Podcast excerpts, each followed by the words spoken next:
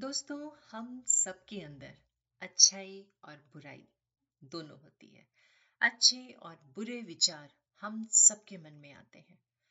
पर कौन विजय प्राप्त करता है? ये ज़्यादा महत्वपूर्ण है। देवेंद्र एक टैक्सी ड्राइवर था। लोगों को उनके गंतव्य स्थान तक पहुंचाना उसका काम था।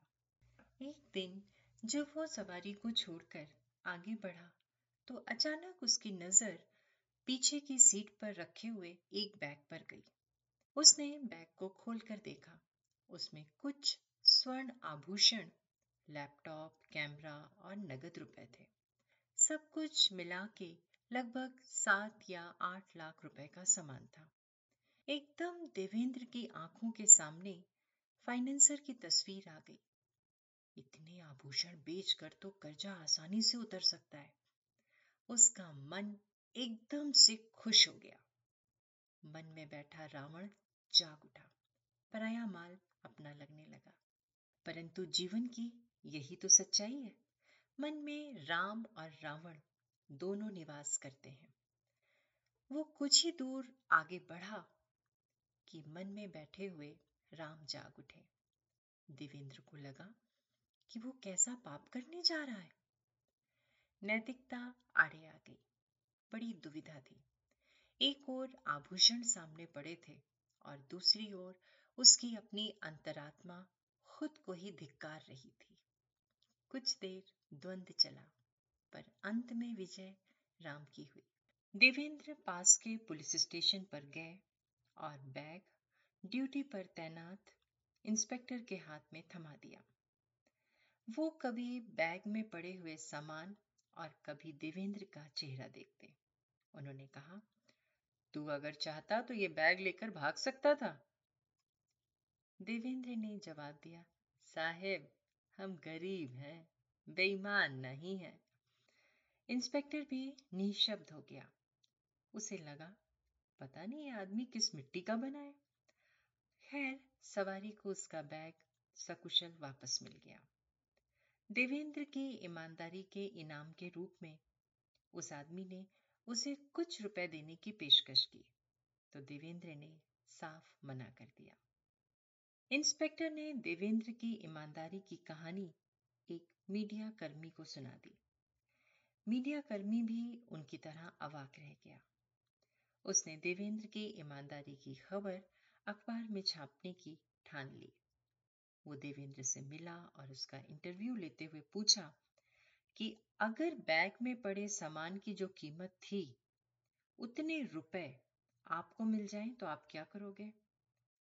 देवेंद्र ने आप बीती सुना दी।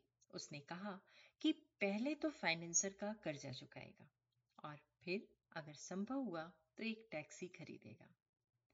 पहले इंस्पेक्टर हैरान हुआ था और अब रिपोर्टर महोदय भी हैरान हो गए रिपोर्टर ने कहा, तुम्हारे सिर पर इतना कर्ज है तो तुम बैग लेकर भाग क्यों नहीं गए? देवेंद्र ने उनसे भी वही कहा, हम गरीब हैं, पर बेईमान नहीं है. रिपोर्टर ने देवेंद्र की ईमानदारी की कहानी एफएम चैनल के एक रेडियो जॉकी को सुनाई। रेडियो जॉकी ने देवेंद्र की कहानी दिल्ली वासियों को सुना दी।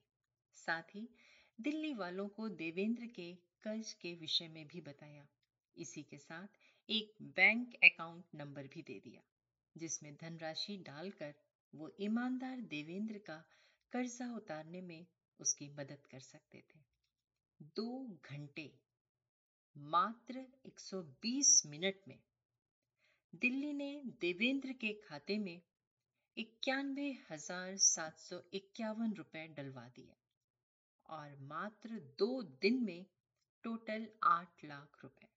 सबने अपनी हैसियत के हिसाब से पैसा दिया और दिल वाली दिल्ली ने देवेंद्र की ईमानदारी के उपहार में उसे ऋण मुक्त कर दिया। लाखों लोगों ने देवेंद्र की ईमानदारी को सराहा। देवेंद्र आज भी कहते हैं कि मन के रावण को राम पर हावी ना होने देना उनके जीवन की सबसे बड़ी जीत थी। अगर वो बैग लेकर भाग जाते तो कर्जा तो उतार लेते, पर खुद को कभी माफ़ ना कर पाते। दोस्तों, रावण आज की व्यवस्था में हावी है, परंतु बारीकी से देखें तो मन में बैठा राम आज भी दशानन का वध करने में सक्षम है। अच्छाई और बुराई में आज भी धागे भर का फासला है। इस ओर गए तो राम। और उस ओर गए तो रावण। देवेंद्र ने दिल की सुनी और दिमाग के तर्क को नकार दिया। दिल से सोचने वालों के लिए एक बड़ी खूबसूरत बात कही गई है।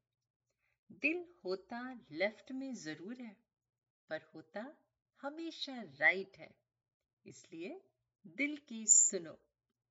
जी हाँ बिल्कुल। आप सब अपने दिल की सुने और आप सबका दिन बहुत शुभ और बहुत मंगलमय हो। आप अपनी दोस्त रचना मुकेश को इजाज़त दीजिए। नमस्कार।